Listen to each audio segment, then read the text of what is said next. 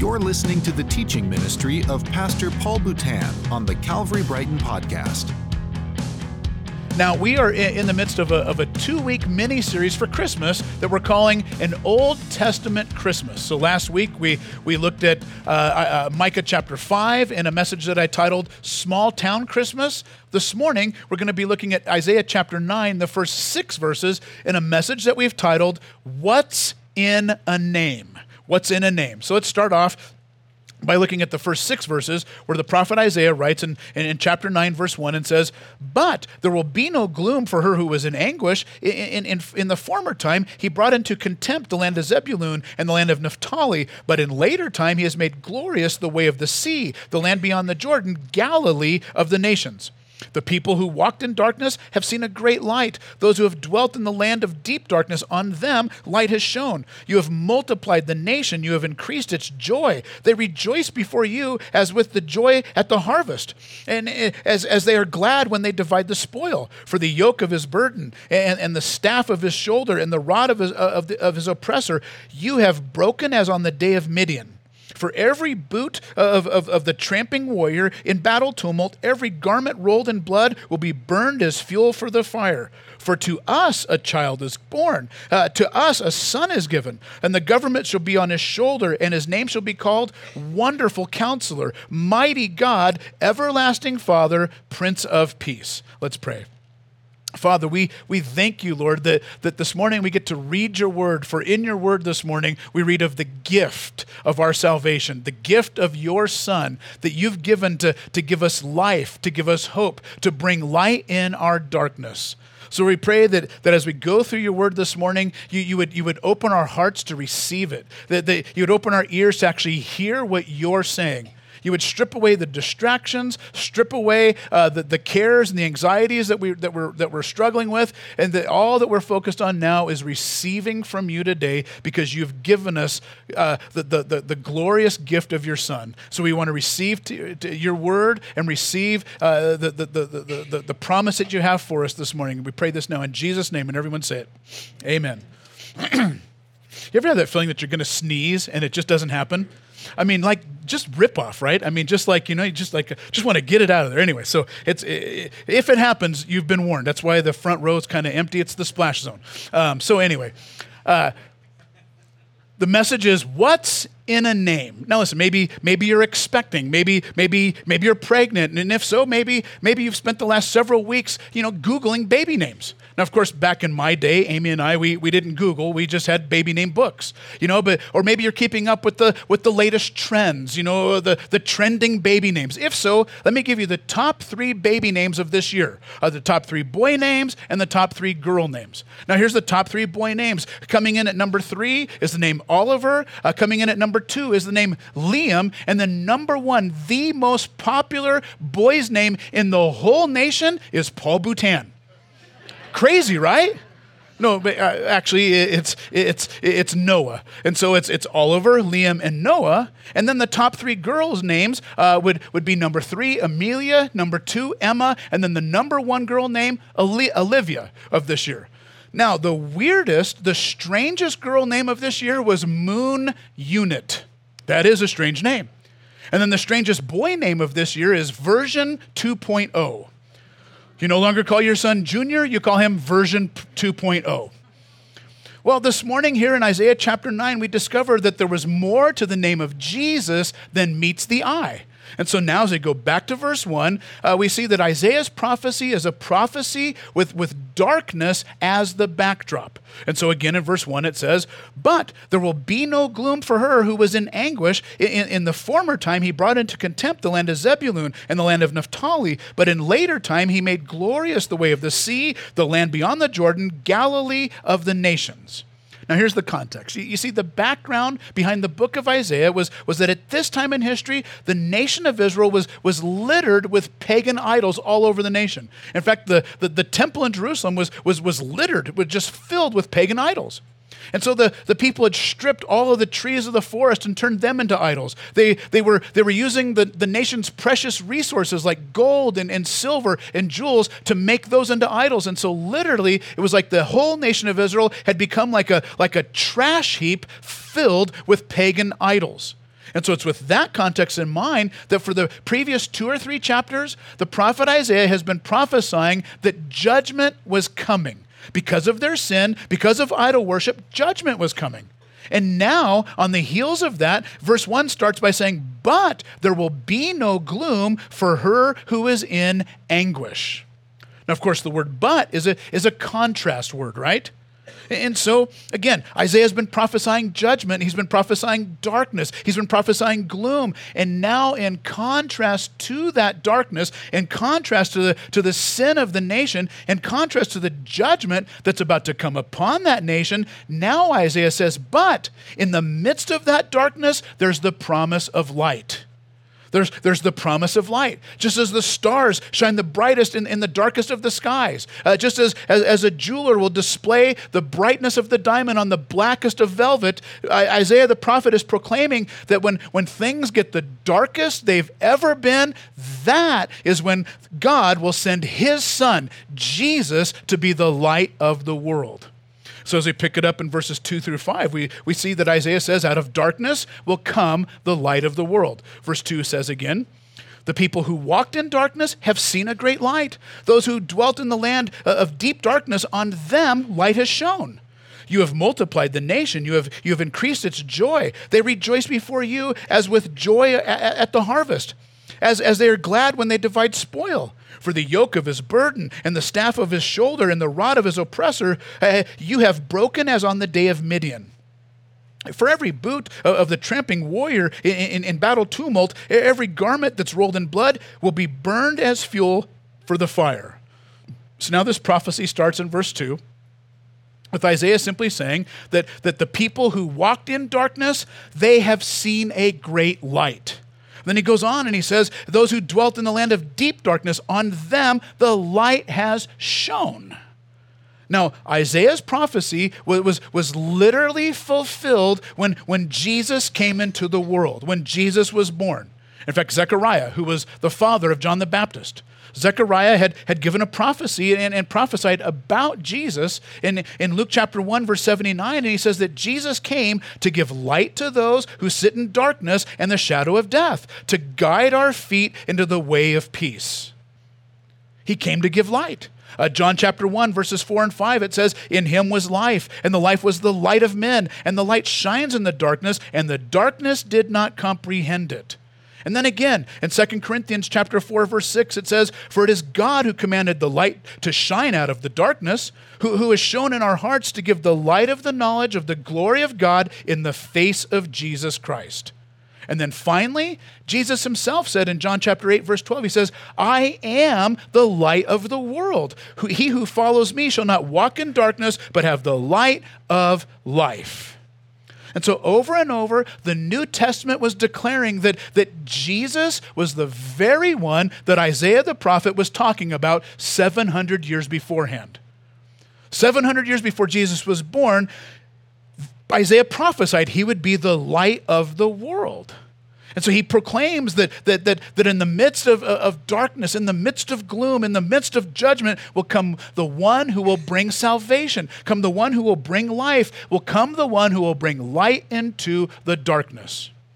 Now we notice also in verse 2 that after it says, the people who walked in darkness have seen a great light. Notice it says, they have seen a great light. It doesn't say they will one day see a great light, they have seen a great light. And then it goes on in verse 3 and says, You have multiplied the nations, you have increased its joy. Not one day you'll, you'll multiply the nations. Not one day you, you, you, will, you will multiply or increase their joy. You have already increased the nation. You have already multiplied their joy. You see, uh, again, Isaiah is writing about this 700 years in advance. And yet, this is what we often call the prophetic past tense. The prophetic past tense, meaning that, that he's writing 700 years before it ever happened, 700 years before Jesus was born, and yet he's writing about the events as if they've already taken place, as if they've already happened. It was sort of the prophet's way of saying, you know what? When God makes a promise, you can take his promise to the bank. You can count on it. It's a guarantee. It may not happen right here, right now. It may take 700 years for it to happen, but when He makes a promise, you're guaranteed it's, it's going to happen. You can take it to the bank. And so, Isaiah is writing at a time where the people, uh, uh, because of their sin, because of their rebellion, because of their idol worship, God's going to hand them over to judgment. He's going to allow them to be slaves to the very nations that taught them how to worship these idols in the first place. And yet, Isaiah is also promising that a day will come when light will come into their darkness. A day will come when, when the people will be saved from their judgment. And so the prophet is so certain that the Savior is coming that he writes about it in the past tense. He's guaranteeing that it's going to take place. And now, with that, as we pick it up in verse 6, he now tells us what his name shall be. Verse 6 For to us a child is born, to us a son is given, and the government shall be upon his shoulders, and his name shall be called Wonderful Counselor, Mighty God, Everlasting Father, Prince of Peace. And so now the prophet Isaiah is telling us that, that, that, that he who was born to bring light into the darkness was also born to be the king. In fact, he's born to be a king with four different names. Four different names. Now, first of all, he's called Wonderful Counselor. Now, in some of your English translations, that's separated by a comma. It would say Wonderful and then Counselor.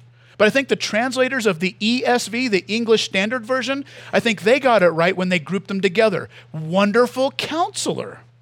Now, the word wonderful, by the way, is a Hebrew word that's not only translated wonder, but it can be translated amazement or surprise or, or bewilderment.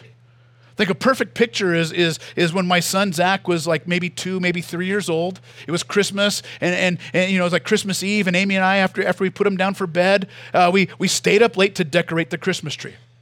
Now, late for me is anything past eight o'clock, by the way. So the later it's getting and the later it's getting, the crankier I'm getting. You know, it was kind of a cranky Christmas, uh, you know, but, but it was all worth it because, because the next morning, Zach comes down in his little footed pajamas. He sees the tree for the first time, all of its decorations and all of its lights, and he's, he's like, wow, wow, wow. That's wonder. That's wonderful. That's the word. Warren Wiersbe puts it this way He says, The word wonderful means that there'll be nothing dull about Christ's reign. And so in the Old Testament, whenever God does something that, that's beyond our comprehension, whenever God does something that, that's beyond our understanding, something that blows our mind, like hashtag mind blown, the word wonderful is always the word that's used to describe that. It's, it's, it's, it's, it's, it's too wonderful for words. And so the prophet Isaiah is telling us that, you know what? When Jesus comes and he reigns on the earth, there'll be nothing dull, nothing boring about his reign. It's going to be wonderful. In fact, it's going to be so wonderful, it's beyond description, it's beyond comprehension, it's beyond words. And so he tells us what he will be also. Not only does he tell us he'll be wonderful, he tells us what he will be. He says he will be counselor. It can be translated advisor. He'll be wonderful counselor, wonderful advisor. Now, in contrast to that, there's, there's also the words of Isaiah in Isaiah chapter 40, verse 13, where, where Isaiah says, Who has directed the Spirit of the Lord, or as his counselor has informed him? In other words, who counsels God? Who tells God what to do? Well, the answer, if we're honest, is frankly, I do. We all do, right? I mean, you know, haven't all of us in, in our own private prayer time uh, taken a moment or two to tell God what to do? Kind of instruct God? I have. You know, I mean, you know, recently when my uncle was dying of cancer, I mean, I, I was praying and I was like, you know, Lord, this would be the perfect opportunity for you to heal him. This would be the perfect chance for you to show your glory, to display your power for everybody to see, you know, just to, to heal him. And counseling God, telling God what to do.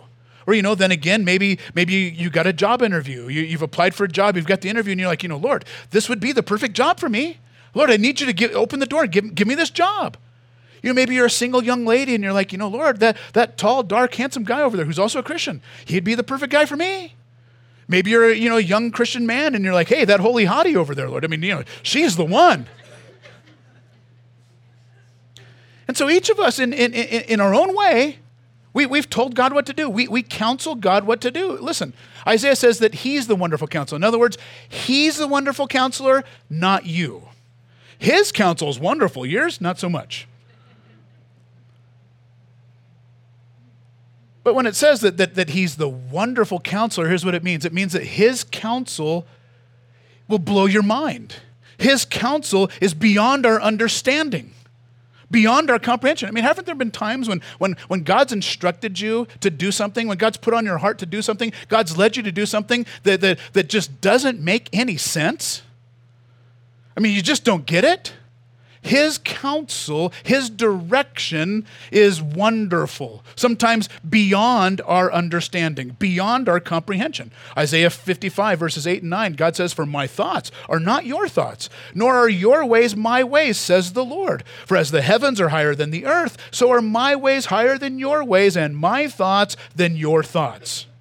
Or as the late J.B. Phillips put it, he says, If God was small enough for us to figure out, then he wouldn't be big enough for us to worship. And so, listen, we can trust that as our wonderful counsel, counselor, he gives perfect counsel. He gives, he gives solid, trustworthy counsel. You can trust what he's telling you to do. So, number one, he's the wonderful counselor. But then he says in, in, in verse 6 that he's also the mighty God. The Hebrew term here is El Gabor. It, it, can be translated hero or, or champion or strong one or powerful warrior, and it's often used in the context of military. And so, in one sense, it's saying, you know what, when the Christ child comes, he, he, he was born to, to, to, to fight on behalf of his people. But on the other sense, it's saying, you know what, that, that he's the one who's all powerful. He's the one that's all powerful. So we put it together. We have wonderful counselor plus mighty God. And what we have is this we have that, that, that, that Jesus, as our wonderful counselor, has a wonderful plan for your life. He's the one who makes plans for your life. But as mighty God, He's also the one who has the power to bring about those plans for your life. He's the one that has the power to actually make it happen. In other words, listen, his plans don't happen because of our effort, because of our might, because of our striving. No, his plans are accomplished in his power. Think of it this way Jesus came to do on behalf of his people what his people were powerless to do for themselves. Whereas Jesus said in, in Matthew 19 26, with man this is impossible, but with God all things are possible. So he came as wonderful counselor. He came as mighty God. And then number three, verse six says, he came as everlasting Father. Now, that word father there, uh, it's, it's a word that was used in ancient context, uh, often used to describe a king. Because in ancient times, kings were often considered the spiritual father, sort of the, the political father of the nation. So that's how we know that he came as king. He, he, he, but it says he came as everlasting Father, everlasting King. In other words, he's going to reign forever and ever and ever. There'll be no end to his reign. Not only that, but, but everlasting also implies the idea that, that with Jesus, there's no beginning and no ending. He's the same, the Bible says, yesterday, today, and forever. In other words, you can count on him. He doesn't change. Now listen, some of you, like me, you've, you've, had, you've had your father walk out on you. You've had your father abandon you. Some of you have been hurt by your father. That's not how it is with him. Uh, Jesus said in Matthew 28, verse 20, he says, Lo, I am with you always, even until the end of the age. He's not going to walk out on you. Jesus says, I will never leave you, never abandon you. I am with you always. You can trust him. Now, by the way, here's a crazy thought. You think uh, of, of, of, of Joseph. You remember Joseph and, and Mary? So, Joseph, the, the adopted father of Jesus. When, when Joseph held the baby Jesus in his arms, do you realize he was holding his everlasting father in his arms? Kind of sounds like the song, I Am My Own Grandpa, right? So he's, he's, he's, he, he's, he's wonderful counselor. He, he's mighty God. He's the everlasting Father. And then finally, verse 6 says, He's the Prince of Peace. Literally from the Hebrew, it could be translated the prince whose very arrival brings peace. That's why Jesus came. He came to bring peace. As I mentioned last week, this reminds us of the very first Christmas, where after Jesus was born, the angels appear to the shepherds in the field and they make an announcement. They say, they say you know, we, we, we bring good news because unto you a child is born who is Christ the Lord. And then it says in Luke chapter 2, verse 14, that the angels then say, Glory to God in the highest, and on earth peace to men on whom his favor rests. He came to bring peace. Now, think about this. It's been estimated that, that, that, that in human history, there, there have been over 3,500 years worth of war. And yet, out of 3,500 years worth of war, there have only been 280 years worth of peace. And so we wonder well, if Jesus came to bring peace, then, then why is there so much war? Why, why is there so much violence in the world? Well, as we mentioned last week, think of it this way Jesus did not come to bring peace between man and man. No, Jesus came to bring peace between man and God. That's why Romans chapter 5 verse 1 says, "Therefore, having been justified by faith, we have peace with God through our Lord Jesus Christ." He came to bring peace between man and God. Listen, the Bible teaches that the reason we need Jesus to, to, to, to give us peace with God is because our sin separates us from God. In fact, the Bible says that our sin makes us God's enemy. And that's why we need Jesus to make peace. Jesus came to bring peace. Or as Greg Laurie put it, sin is the great separator, but Jesus is the great reconciler. And so Ephesians 2:14 says, "For he himself is our peace." This is why he's come. He came to bring peace between man and God. And so he's the wonderful counselor. He's, he's mighty God. He's, he's the everlasting Father, and he's the Prince of Peace. So now, as we look one more time at, at the beginning of verse 6, we're going we're going to answer the question of what's in a name. Verse 6 says again, For to us a child is born, to us a son is given. Some of your translations would say, For unto us a child is born. Unto who? Well, well unto those, uh, those of us who are in darkness, unto those of us who, who are surrounded by hopelessness, uh, unto those of us who, who, because of our own sin, because of our own choices, because of our own decisions, we've been separated from God. Unto us a child was born, unto us a son was given. Now, that verse gives us both heaven's perspective and also the earth's perspective. Because you see, for us, Christmas is, is a time where we celebrate the, the birth of, of the baby Jesus in the manger in, in Bethlehem, but from God's perspective, a son was given. We receive, but he gave. We celebrate at Christmas the, the arrival of Jesus, but, but for God the Father, it was the departure of his Son from heaven. You know, and sometimes uh, we, we, get so caught up in the Christmas story that, that we tend to think that the birth of Jesus in Bethlehem, in the manger, that that was the beginning of Jesus. That's when his origin started. That's when he began. But as we mentioned last week, that's not true. As we mentioned last week, he's the pre existent one. He's always existed. Why? Because he's God. The Bible says he has no beginning and no ending. That's why last week's verse in Micah chapter 5, verse 2, it said, Out of you, Bethlehem, shall come forth one whose origins have been from everlasting. He's the everlasting one. So the birth of Jesus in, in, in the manger in Bethlehem, that wasn't the beginning of Jesus. That, rather, was just the moment in time when the everlasting one himself stepped into our world. That's the moment in time when, when God took on human flesh and God became a man. And so the question is what's in a name? Well, verse 6 says that his name shall be called Wonderful Counselor, Mighty God, Everlasting Father, Prince of Peace. You think about it. That's, that's quite a name, isn't it? You know, I mean, uh, how many of you remember when the basketball player Ron Artest legally changed his name to Metta World Peace back in 2011? Nobody. Okay, good. So that's good. And, then he did it again later on in 2014, changed his name to, to the Panda's Friend. That's quite a name, but listen, that's nothing compared to, to Wonderful Counselor, Mighty God, Everlasting Father, Prince of Peace. Now, by the way, what if that's what you named your kid? I mean, could you imagine? I mean, you named your kid that, and what if what if they got in trouble? Now, obviously, Jesus would never get in trouble, but your kid would. Why? Because he's your kid.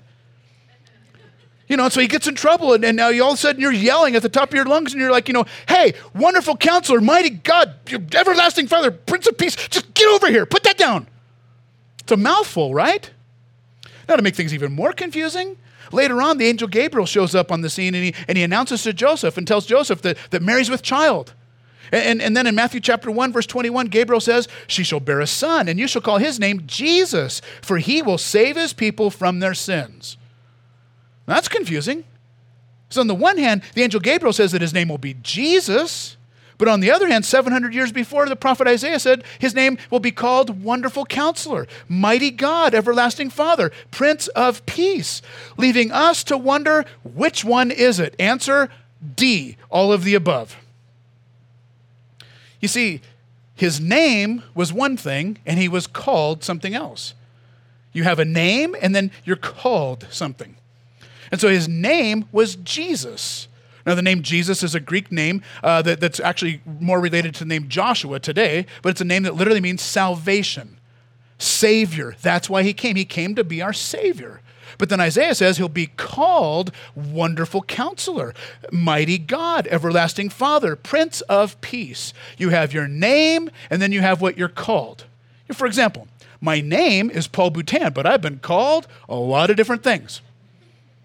Some of them not so flattering. You know, I mean, you know, I've, I've, been I've been called Pastor Paul. I've been I've been called more more recently personal trainer Paul, and then I've been called some rather unflattering things as well. You know who you are, uh, but you know, so uh, but but we have our name, and then we have what we are called. You know, it's like the little boy I told you about that was lost at Walmart, and so the clerk's trying to help him find uh, his his mom, and he says, "Well, what, what, what's your mom's name?" And he says, "Mommy." Okay. Uh, well, what do your what do your brothers and sisters call your mom? He says, "Mommy." Okay, uh, how about your dad? What does your dad call your mom? Little boy stands up, gets a big grin on his face, puffs out his chest with a big, deep voice and says, Hey, baby. so you have your name, and then you have what you're called. His name is Jesus. He's our Savior. But the prophet Isaiah is telling us that, that he who was born to be our Savior was also born to bring light into our darkness. He was also born because God has a, a wonderful, mind blowing plan for your life, and that Jesus alone has the power to bring that plan into action. He was born to bring peace between you and God. And so Isaiah says in, in, Isaiah 9 6, his name shall be called Wonderful, Counselor, Mighty God, Everlasting Father, Prince of Peace. Now, by the way, that, that word called in verse 6, when he says, His name shall be called, it's the Hebrew word kara. Not only is this word translated into the English word as named or called or appointed, but, but, but, but it also can be translated proclaim or announce. In fact, uh, it's the same word that's used later on in Isaiah chapter 40, verse 3, where it says, The voice of one calling in the wilderness, prepare the way of the Lord. Now, that verse was a prophecy about John the Baptist. It's telling us that the call on John the Baptist's life was to, was to call out or to proclaim or to announce and make the way for the Lord, announce that the Lord was coming. And so this word is translated named or called or, or proclaim or preach. You might say that, that, that his name proclaims who he is, that his name pro, pro, proclaims and, and, and preaches God's plan for your life. So, what's in a name?